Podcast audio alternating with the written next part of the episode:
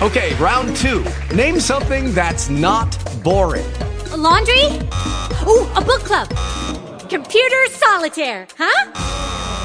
Ah, oh, sorry, we were looking for Chumba Casino. That's right. ChumbaCasino.com has over 100 casino style games. Join today and play for free for your chance to redeem some serious prizes. ChumbaCasino.com. No purchase necessary. Full prohibited by law. 18 plus terms and conditions apply. See website for details. Welcome. Talk shoes. Recorded live. Welcome to Camp Constitution Radio with your host, Hal Shurtleff. Camp Constitution Radio is heard on WBCQ, the Planet Shortwave, every Monday night at 7:30 p.m. Eastern Standard Time, coming out of the beautiful uh, Monticello, Maine, up in Aroostook County. And uh, before we uh, interview, uh, bring on our guest, just like to talk a little bit about what Camp Constitution uh, has to offer. Uh, among, in addition to this radio show, which is heard here Monday and we also hope to get a few more outlets uh, for this show. Uh, it's also available on the Camp Constitution YouTube channel as we able to upload them. Uh, we run a uh, family camp, a week long, actually a week and a day long family camp in uh, Rindge, New Hampshire, which is in the southwest corner of the state. This year's camp runs from July 12th to the 19th. And for more information, you can visit our website, campconstitution.net. Also, we have a an, an online bookstore with some of the uh, unique things that we have published, as well as some important reprints.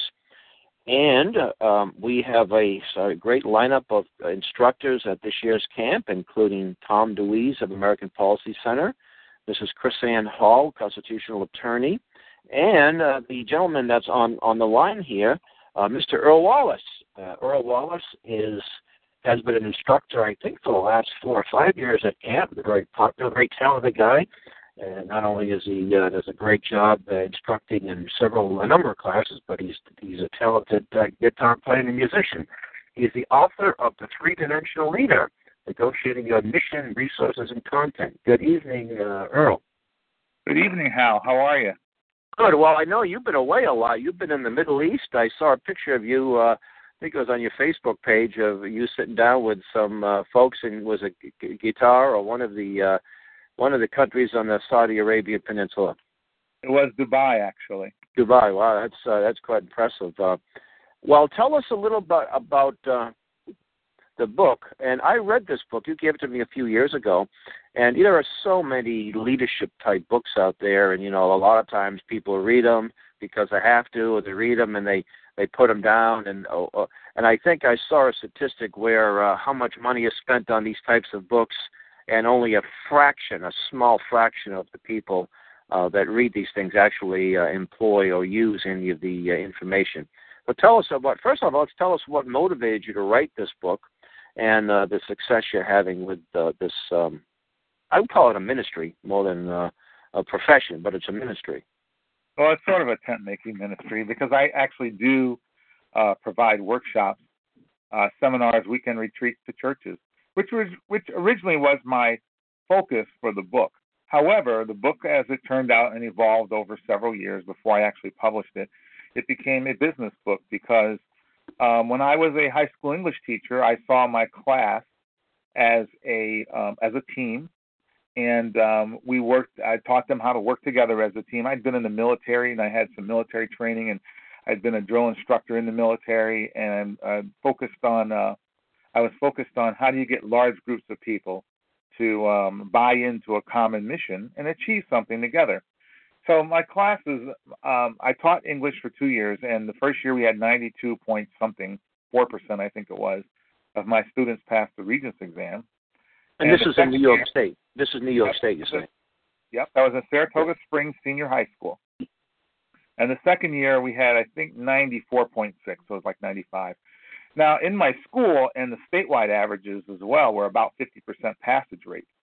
And so uh, one would think that with those types of that type of success, that um, my department head would have embraced me, but she really didn't. She said that they were in the habit of giving uh, um, uh, education majors tenure they're not in the habit of giving writers tenure. So I kind of saw the writing on the wall there. And um, a, a couple of years before I began teaching high school English, while I was uh, in college, a female veteran walked up to me after a church service with her little prayer group. And she said, I know you think I'm crazy, but God told us at our Wednesday night prayer meeting, Mr. Earl Wallace, that you are going to handle my case with the VA. Well, I get this overwhelming sense to go do something else while I am teaching mm-hmm. high school English. I take a state exam and I end up at the State Division of Veterans Affairs. That lady uh, calls a couple of months after I got the job. I think about four months after I was on the job, looking for an older man who was training me. And he said, you know, she calls a couple times a year. Her case is going to go, it goes back to the 50s. No one's ever going to straighten it out. Just don't even get involved in it. But she kept calling, and I felt guilty that we were blowing this lady off. So I uh, just talked to her a little bit, and we discovered who we each were. And she said, Didn't I tell you God said you're going to handle this? And I tried to convince her, Look, I don't know what I'm doing. But she insisted and came down with her, one of her friends who was at at uh, at church that Sunday, who had stood with her and told me, God told you you're going to do this. And that was about seven years from the date that they spoke to me the first time, or some people would say the date of that first prophecy. And uh, we filed a case, and it wound its way through the VA system. And seven years later, uh, she won the largest retroactive settlement from the Veterans Administration in New York State history. May have been the largest case in the nation's history, but I don't really have any way to, to, to verify that. Uh-huh. But some people told me it was. and uh, she got a, her first check uh, went retroactive. She got it in 90, 1994, I think in the fall of 1994, and it went back to 1954. So oh she my got goodness! A check 40 years of benefits. Wow. Uh, and ongoing entitlements. But in, in the meantime, my office was um, outperforming uh, most, if not all, the offices. Over a four year period of time, I think uh, three years, we outperformed all the other offices in New York State. Um, in terms of the number of claims we filed, the number of claims we won, I call them exotic cases, the number of exotic cases we won. In the meantime, um, my secretary, I, of course, I was getting overwhelmed with paperwork. I was having calls. People were calling me from Georgia. My American Legion uh, county chair went on vacation to Georgia one day, and he calls me at my home on a Saturday morning, and he insisted I talk to a woman there, his friend's mother, who was a widow and having trouble with her VA case. And it just got to be too much. And so um, my secretary was a very gifted, talented person, and um, I discovered that she had some hidden talents. And if you go to my website, uh, www.threedimensionalleader.com or 3dmrc.com, um, you will see um, a, a blog called Secretary Supersedes the Status Quo and it tells the story of how my secretary um, solved some challenges in my office, and I convinced her to take those responsibilities on, though they were out of job title for her. And um, uh, about a year or two later, the state did a productivity study wondering how my office was accomplishing so much, and they discovered that I'm using my secretary in a different way. To make a long story short, we were able to develop a job title based upon how my secretary worked. And to this day, at the State Division of Veterans Affairs in New York State, there are seven to nine people who are called um, program aides. And my secretary and I invented that job title. And uh, so we we, do, we were doing a number of things that were innovative, cutting edge, and I and I began um, documenting uh, how we were accomplishing these things, and also I got to do I got to organize a, a couple of statewide training programs for the agency, and so it forced me to sit down and understand how we were accomplishing what we were accomplishing. How was I training my secretary to train other people who would come into our office to work? And um, then I took over. I, I started praying. I said, God, I, you know, these things are really working. I, these concepts, I would like to um, try them over a larger organization. And I was able to take over a statewide organization, and uh, that had not really done what it was supposed to do in probably 15, 20 years.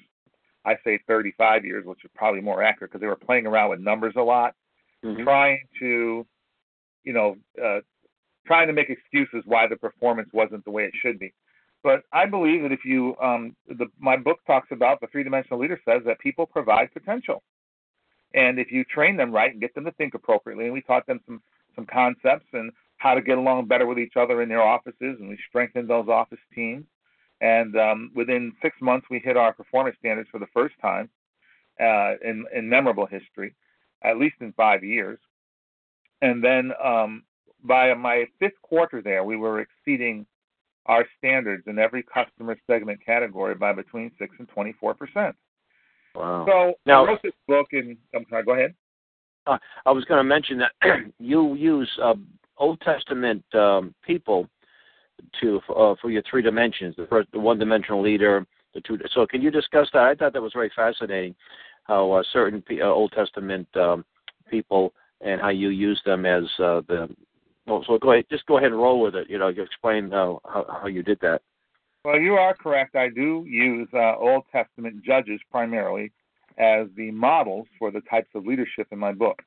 How that evolved, I'm, I'm, it's going to sound very religious here, but I was uh, supervising uh, for the State Division of Veterans We don't we don't point. mind we don't mind sounding too religious on this show. That's good. This I, is and NPR. we, we, we, we uh, commingle at Camp Constitution because you know how Christianity is is is my Christi Churchianity is a religion. Christianity is a culture, and I Right, live my culture no matter where I am. I live my culture in Dubai. So uh, now, I was at uh, one point I began supervising oh, uh, 11, 14 offices uh, between Hudson, New York, and Massena, New York. And as I was traveling around to all those small towns, I began seeing churches close. And I said, God, why are churches closing? And um, that went on for about, um, I'd say, 11 months. And one day I was going through a small town. I was quite alarmed because I saw a Baptist church had closed up, and there was um, a Hindi temple or something in its place. And I said, God, what is going on with your churches? And the Lord had been saying to me off and on, it's leadership, Earl. It's leadership. Leadership is, is, is you know, our challenge is um, as Christians is to be like what Second Chronicles calls the men of Issachar. The men of Issachar were about the were the smallest number of, of uh, group of people that gathered under King David, and they were uh, the Bible says the men of Issachar um, were, were wise. They knew the times, and they knew what Israel should do. And so I was thinking about that and praying about, you know, and the Lord says leadership. So one day I said to the Lord, You keep saying leadership. What do you mean? And he said, Go home and read the book of Judges, and I will begin to show you what I'm talking about. And so in, in the book of Judges, I noticed that there are leaders like Samson who have a they have a lot of personal gifts, but they're all they're focused on themselves. They're one dimensional leaders. One dimensional leadership is all about me, not the mission. And Samson has all these incredible gifts that God gave him. The Holy Spirit says that Samson was a judge, but there's nothing in Samson's behavior or character, or his verbiage, anything coming out of his mouth, nothing in his frame of reference that lets us know that he knows what he's supposed to be doing with those gifts. He just uses them to chase girls. Hmm. So, uh, and uh, then there are other leaders in in the book of Judges. And by the way, there are a lot of pastors uh, in church that do similar things. Um, and I've been I've been involved. I was involved in one some years ago, but it was a real shame because it was growing and making an impact in the community, and then bingo, a, a sex scandal broke out and really caused trouble, and that happens all the time. uh, it's unfortunate. And a lot of these churches have enablers. There are people, elders around the pastor that sort of, well, we kind of look the other way and enable people uh, to do what they do. And that's a big, there are a lot of people uh, like Nathan the prophet that went to uh, David and said, uh, you know, somebody, uh, somebody had taken, uh, one person had one sheep and this big sheep owner took that one sheep from the person who had many, and King David said, "Who was that? I want to bring him here, so I'll punish him." And he said, "It is you, my king." You know, so there are, there, there are a lot of people that have the courage to confront this, um, in, not only in churches but in politics and, and in our culture in general. Well, you know, the, the the the here's one of the challenges: is one-dimensional leaders will surround themselves with one-dimensional followers. My book literally says this: womanizers hire womanizers, homosexuals hire homosexuals. Mm, that's right. I was on a job interview once, and the, the boss said to me, "Isn't my the guy interviewing me?" He says, "Isn't my secretary hot?" Wow. And I just said, "I'm sorry, sir. I'm not noticing those types of things, and I don't do that on the workplace." Mm. and he I, he was sizing me up. He wanted to know, am I going to be the kind of guy that he can hang around with and do what he wants to do? And and, and then the Yeah. answer was no. So I, I knew by the end of the interview, I'm not getting this job. He said a couple other things that were indications to me. This guy wants to, you know, he wants to use his position and to to do certain things, and I'm just not going to do them with him. And I Right. let him know right up front. I also was on a job, and uh, I, I actually was on a job interview. Oh no, I take that back. I I got hired, and my first meeting with um a director, the director told me about having an affair. So well, it was a time when I was separated from my spouse. This happened to be a female telling me this too. Really? I was separated from my husband, and I, and she told me whose girlfriend she was, and she was a, a prominent girl, the girlfriend of a prominent politician. That's how she probably got a job. It was probably a power thing, but I I just blurted out with just spontaneously. I said, "Ma'am, I don't go for this boy girl he said she said kiss and tell stuff Mhm. in the workplace. It has no it has no uh, it has no place in my frame of reference. I don't even want to know about it." That's good and. I, I But- blurted it out so quickly, I almost put my hands over my mouth and thought, "Oh my gosh, this is my boss, you idiot! You're gonna get you're, you're gonna get blacklisted before you have a chance to even make an impact." Or anybody has, and, and, and so, yeah, you're right. That the one-dimensional leaders use their position to get what they want to do from the system. One-dimensional leaders and one-dimensional employees they leverage relationships to get what they want from organizations. You were listening to, uh, I just want to give a little intro here, uh, halfway through the show. You're listening to Camp Constitution Radio on WBCQ The Planet, campconstitution.net. For those of you who like more information about uh, our not only our program, but our wonderful uh, week long family camp that takes place this year from July 12th to the 19th in uh, the Toah Nipi Christian Retreat Center in Rindge, New Hampshire. That's campconstitution.net. Go ahead, Earl. Sorry. No, that's great. The um, it's important for people to know about this camp because if you um, have a high school student or a younger out there, and you you see our country going off the rails, it's because uh, we're no our students are no longer learning in, in public school anyway. They're not learning what our Constitution is about, and I hope how we get a chance to. But I want to talk about something that I've discovered, I think, which is the foundation of why our churches are not effective culturally. And but we'll talk about that later. Back to leadership. Um, two-dimensional leaders needlessly set up us versus them dynamic. They instead of saying, "Hey, we're all in this together and let's all stay focused on the mission," two-dimensional leaders have character and personality flaws, so they too are focused on what's in it for me, and they con- and consequently they always they always set up me versus you dynamics, us versus them dynamics, and they fracture teams. fracture teams. This us versus them dynamic this me versus you dynamic is really how silos form within organizations. Instead of, I've been in meetings with uh, commissioners and other people. I worked in government, and I would say to them, you know, we need to stop whispering about these things. If we're whispering about this particular topic, we're talking about something something that we shouldn't even be talking about as public officials because we're public. We should not be in a position where we're going to have to hide things from the public. Right. And uh, so you needlessly set up these. And look at what's going on in our country. We have um, instead of having the representative three branches of government that we have, or the three brand, the three divisions of government, we have a Congress that will not hold the president accountable to his constitutional obligations. We have a Supreme Court that no longer um, looks at uh, laws passed by the Congress or executive orders foisted on us by a president. They don't look at those under the under the light of the Constitution. Instead, the Supreme Court's just saying, well, I wonder how we can make this how how can we wrangle terminology to make whatever the government does legal. And here's one of the things I I, I want to teach this year at, at Camp Constitution. You know, our our um our Constitution has it, it, it has enumerated powers. It lists the powers. It lists the things that government can and cannot do. Whenever government by, uh, varies or um, does something that's not on that list, that's when they're violating our rights. And that's quite quite often. I mean, we we a number of constitutional scholars have said, uh, and you don't have to be a scholar to observe this, uh, but about 80% of what the federal government does is unconstitutional, and probably that same percentage at the state level too. And if you and how many people we know that live in towns and cities, and they'll say, "Gee, my town is the most corrupt town," and uh, no matter where you, I get this, no matter where I go. And the sad thing is, um, um, I was quoting President James Garfield, and I, I was actually looking for the quote here. But he said, it, to, you know, to, sort of a to paraphrase, he said, If our Congress is corrupt, it's because the people accept corruption.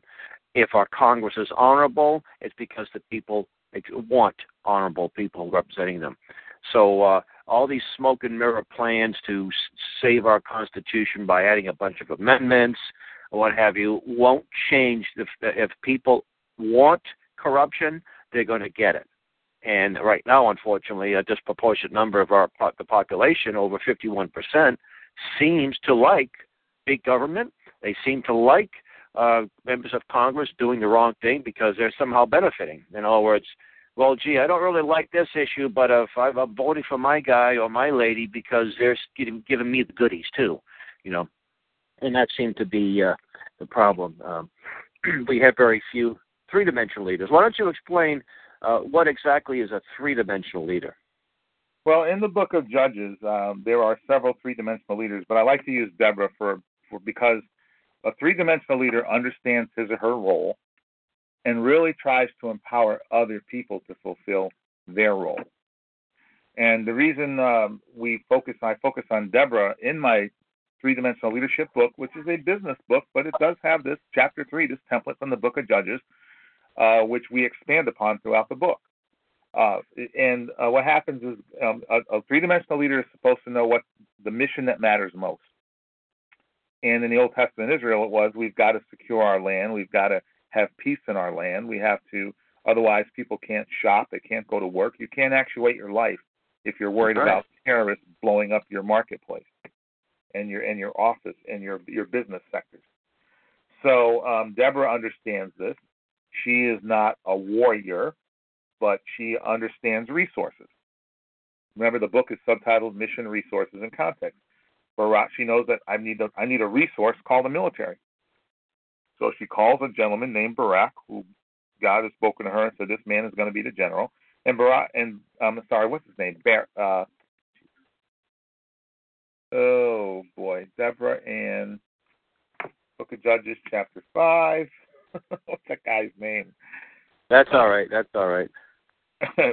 and uh, so he is um, he is going to be the um, he is going to be the general. And he says, I'm not going to go unless you go with me. And I've heard a lot of people, you know, denigrate that guy. And I thought, no, you know, he, um, Barak is his name, Barack, And uh, he, if if you if you Hal, if you told me that God told you that I'm supposed to go punch somebody in the nose, and you're not going to come with me, what would my confidence be that God really told you? So Deborah says, That's fine. I'll come with you.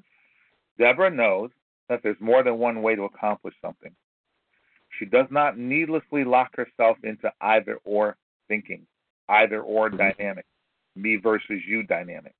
She says, Okay, we'll do it your way. And I teach in my leadership programs, your people probably have a lot of good ideas, especially once you've um, acclimated them and trained them to the mission that matters most, and you give them some of these other um, uh, abilities that are listed in my book and explained in the book. How you get people to, to think as team members, how you get people to understand that um, they're uh, about 80%. Once we all have once we all have the same value system and the same motivations, we're each going to probably get about 80% of what we want because we approach the same challenge from our own varying from different perspectives. So uh, the book talks about how do you get synergy from the diversity of personality types and uh, psychological perspectives that the Lord is bringing to your table, bringing to your team. And synergy means that the output is greater than the sum of the individual parts. One dimensional leaders will never let you do what they don't know. Two dimensional leaders will they they understand mission and they understand resources to a degree, but they don't understand context. So there's always a, a big picture of view of things that they're missing Consequently, they may only let you do let an organization move into two two thirds of the things that it really should be engaged in because they they won't fully trust their people because they have this huge blind spot called they can't see the the, the larger context in which the business or the um, operation is unfolding within. They don't see the operation within its context. They don't understand how um, partners operate. They don't understand how um, the community may choose to access the resources and where your store is located. two dimensionals have a number. They have a they have a big blind spot called context, but it, it affects a lot of things. So anyway, I think you summed it up by saying the team is uh, the team is first and foremost, not the mission, with a second two-dimensional leader. Yes, that's right. Two dimensionals, they do things based upon who they know, not necessarily what those people know. Three dimensional leaders, I'm focused on what you need to know to do your job. And and we and I used to have people call me up and they would say, Mr. Wallace, I want to be on your team. I'll be loyal to you. I said, being loyal to me is is, is, is okay. I'm like backstabbers, but right, being loyal right. to me is not a mission. Right. Our mission is the mission. What the reason our organization exists is our mission. The reason we've been hired is the mission. I may stray from that, and I need people around me who will not be yes people, but will you need no men as well as you. You know, you need no men when you get off uh, when, and that happens to the best of people. Absolutely, we are all woefully human, and that's our challenge. That's right. That's right. That's right. So, I mean, it's yeah, yes, men are usually your worst enemy because you might be you, you might come out with a decision that could be very destructive to the to your to your mission to your company, and uh, you want you want no men around. I mean, I I see that in different organizations. You know, come on, this is not a good idea, and uh, and let's let's talk. Let's. Oh no no no! This is this is what the boss says. We got to go for it. You know, the, you want to agree with the boss because the boss is the one that dispenses the the, the pay raises and all of the uh, benefits go along with agreeing with the boss. But sometimes uh, when you look back about it, they say thank you for you know for your your advice because with that we would be in big trouble. Hey Earl, we have only a few minutes left here. We got about five minutes left. So um, you were discussing something that you had in mind at camp this year. Now, Earl has been an instructor at camp, and he's a very popular instructor. He gives very dynamic present. One of them is what the um, the biblical basis for the Bill of Rights, uh, and then the dynamic Decalogue for di- decency. How does that go? Okay, well, the, the, the first there are four presentations, Yeah. uh, which are going to be four parts of a book. Hal, I told someone last week I I I, I wasn't going to do any more radio shows until I got this book written. I told Okay. someone a couple of days ago. I said I may not even teach at Camp Constitution if I don't get this book written. And I told Oh. someone this morning, well, I'm doing a radio program for Camp Constitution, so I guess I'm coming up better get this thing or not. so, but um, the the first the first part of this um, of my focus or my program is called the Divine Decalogue for Dynamic Decency. Divine, it comes from God. A Decalogue is a compilation of ten. It's the Ten Commandments. And I put I put the Ten Commandments in positive paraphrases. I believe God gave them to me that way because people don't want to really relate to the they, people don't really relate to the Thou shalt not. But if we explain the Ten Commandments in positive paraphrases, such as Commandment number six, Thou shalt not murder, really is mercy mitigates murder. Commandment number seven um, uh, about sexual purity really is if you date right, you mate right. You mate right, yeah. is going to mate wrong. Commandment number eight, you're not stealing. You're ripping both yourself and the other person out of God's plan for both your material blessings. So we take these Ten Commandments and then we move into something called the biblical basis of the Bill of Rights. Once you understand the positive values, the positive outcomes of the Ten Commandments in, in terms of societal living, I explain how that was the founding fathers' value system with which they codified in the Bill of Rights. The Bill of Rights are the enumerated powers that um, that our founding fathers said, "Government, thou shalt not do these things." The Bill of Rights That's could have right. been named the Ten Commandments to government. Oh, the, the thou shalt nots of government because it really it restricted uh, what Congress uh, couldn't do. It didn't. It didn't uh, say. Uh, you, you know, people talk about uh, I have a I have a, a, a a First Amendment right or this and they said no. You have a right protected by the First Amendment, but the right comes from God, not from government. Absolutely. And so, if we think of the Ten Commandments along those same lines, God enumerated our rights in the Ten Commandments. You have a right not to be murdered. You have a right not to be stolen from. You have the right not to have the sanctity of your family va- violated. Like you have the right not to be stolen from. So when the government says, "I'm going And the right to prop- your-" own property. Yes. The, uh, actually, if we think about it this way, the rights, the natural rights that God gives us in the Ten Commandments, they are summed up, and you have the right to pursue life, liberty, and happiness, and property. And I'm going to teach it that way at, at camp this summer. Put a little different spin on how I've been uh, sharing it with people. Now, hey, Earl, we got one. We got one minute left, so we got to wrap it up. Um, how can people get a hold of your book? Get a hold of you if they want, uh, maybe uh, to have you give a presentation. Um, well, if you go to www.3, you have to write out the word three, dimensionalleader.com or 3dmrc.com. And Okay. um, you can you can reach me on my website. The book is available on Amazon.com, or you can go to Tate Publishing and Enterprises. You also can buy it off my website. Uh, I would appreciate Okay. that. And I do business consulting. We do leadership and organizational training, as you know, around the world. Um, and uh, I also do. I, I'm very focused on the church because the, if, the church is the found, foundation of, of the liberties in America, not the church itself, but the Bible is. So the founding fathers right. wanted people to go to church because that's where you learn about the found the biblical basis of the Bill of Rights.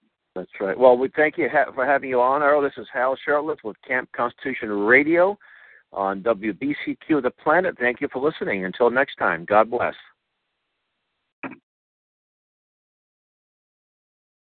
Thank you, Hal.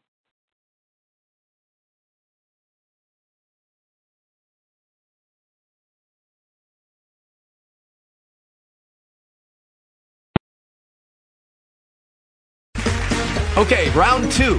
Name something that's not boring. A laundry? Ooh, a book club. Computer solitaire, huh?